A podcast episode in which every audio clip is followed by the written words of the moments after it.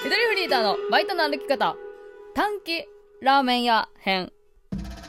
このコーナーは1995年生まれ、フリーター歴8年のゆとりフリーターがこれまで経験してきたアルバイトの世界の見どころを紹介していくアルバイト音声ガイドとなっております。改めましてどうもゆとりフリーターです。バイトの歩き方第8回となっております。気づいたらこんなにやってた。本当は去年の11月12日これを全部ねやりきるって言ってたんですけど、気がつきゃ2月ですよ。はい、今回はですね、短期のラーメン屋さんでの、アルバイトのお話をしていくんですが、前回が短期の家電屋さんのレジ打ちのみのアルバイトで、そっからですね、私は一人暮らしするための資金を集めたくって、また短期をやった感じですね。レジ打ち終わった後に次に1ヶ月、百貨店の〇〇物産展ってよく見たことないですか皆さん。その〇〇物産展の中の一つの店舗の中で、ラーメン屋さんがあって、そこの、ホールスタッフの短期のバイトがあったんで、それをやってきました。でこれがですね、バイト解説シリーズ、史上1話すことがないという、記憶がほとんどなくてですね、もうちょっと今日本当に秒で終わる可能性があるんですけど、もしかしたらね、〇〇物産展のバイトってどうなってんのかちょっと気になってたっていう人がいるかもしれないんで、私が19歳の頃、今から7年前の時の、様子をで、私が働いたとこだけになりますけど、その時どうだったかっていう話をちょっとしたいなと思います。ではこちらのアルバイトの基本情報がこちら。〇〇物産展の短期ラーメン屋のアルバイト、こちらの特徴といたしましては、とある百貨店の物産展の中の一部なので、もともとその物産展自体が期間限定で行われるものだから、もう終わりが確実に分かってる状態での募集が、タウンワークとかマイナビとか、多分私はあれかな、冊子の方で多分見つけたね。それで電話して、で面接したかどうかも記憶がないんですよ。きっとあったとは思うんだけど、もう気づいたら百貨店通ってましたね。で覚えてるのとすれば、黒い靴が必要でね、キッチンの仕事されてる方とかってさ、みんなさ同じ黒い靴履いてない？黒い紐で結ぶ必要もなく、足スッて入れるだけで履けるようなスリッポンみたいなさ、ちょっと分厚めの厚底系の黒い靴履いてないですか？あれどこのレストラン行ってもそれ履いてる人必ず見つけるんですけど、そういう系の靴が欲しいよっていうのだけ言われて、私は買うお金がなかったから、確かね高校生の頃入ったローファー履いていましたね。ローファーで行った気がするな。そこだけ縛りがあったような気がするな。あんま覚えてないんで、思い出した。白いワイシャツと黒いズボンで着てくださいっていう、そこの縛りだけあったね。だからもうワイシャツとかだけ買って行ったような気がする。で1ヶ月の短期で、私が配属されたお店が、北海道ラーメン屋みたいな、ところだったような気がする。でそこのラーメン屋さんの社員さんが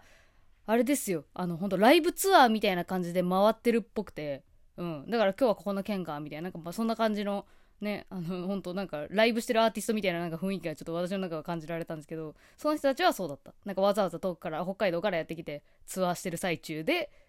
そこの現地スタッフみたいな感じなのかな、私は言うたら。だから私みたいなその短期のバイトで応募しに来た、人たちと社員さんで成り立ってました。で私、ほとんどおばさんやったね。私はその時19歳やったけど、みんな4、50代くらいの女性が多かったような気がするね、短期バイトの人たちは。そんな感じです。では、仕事内容はこちら。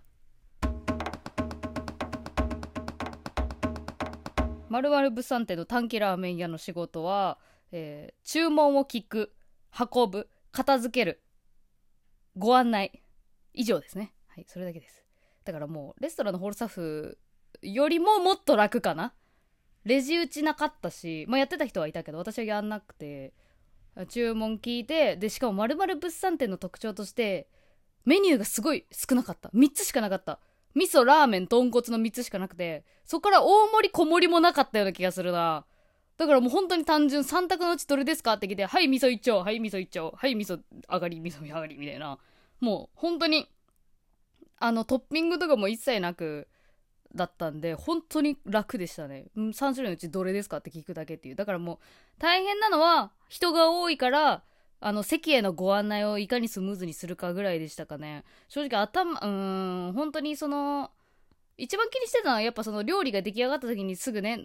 運べるかどうかっていうところだったから、割ともう体育会系のもう作業効率いいように動こうっていう感じなだけでしたね。はい、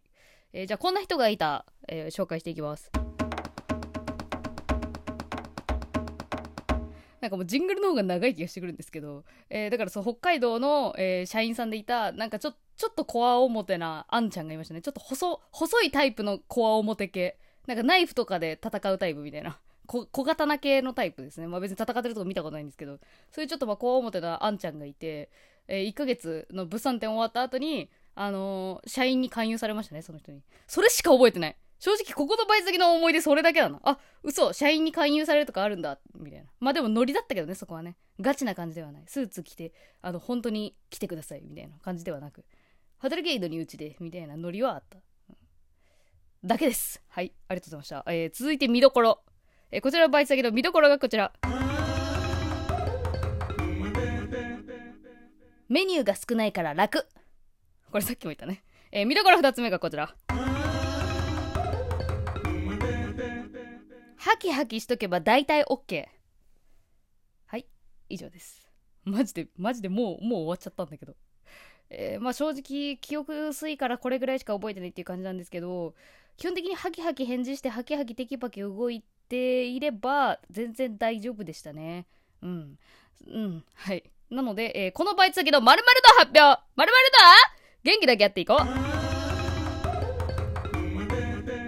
後腐れなしの星5つでーす。ありがとうございます。星5つ出ました。本当に後腐れなかったね。連絡先交換しようみたいなことも一切なかった。実はね、前回のね家電屋さんのレジ打ちのバイトではちょっとあったね。連絡先交換して今度ご飯行こうよみたいなのはちょっとあったけど、行ってないけどね。行ってないけどちょっと話題は出たくらいだから、あそこに比べるともっとなかったね。もう本当に後腐れなしだから、もう後腐れなくバイトしたいなっていう人はおすすめですね。うん、時給も良かったような気がする。私のその地域のその平均のなんだっけ 労働額なんだったっけ、最低賃金が最低賃金に比べるとかなりいい方でしたね。まあ、ただ疲れますね。人混みがしんどいです。休憩時間に他の〇〇物産展とか結構うろつけるんだけど、もう働いてなんか疲れちゃってるからあんまり見る気分も上がらなくて、結局なんか無機質なその百貨店の中の休憩室みたいなところ行って、どんよりとした空気の中でうつ伏せで寝るみたいな感じ。まあどんよりとした空気っていうのはまあ私が感じ取っただけですけど、あれね、イオンモールの休憩室しかり百貨店にも同じようなものありましたわ。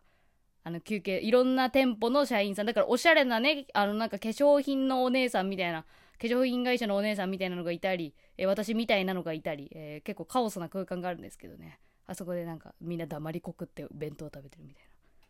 な、あの感じですね。あの感じの印象しか覚えてない、うん。そんな感じです。それでは次回、たった10日間の働いていた期間なのにこの短期のラーメン屋よりたくさん話すことがある。住み込みで自給自足生活。バイトというかどうか正直グレーな部分なんですけど、たっぷり話したいなと思います。お楽しみに。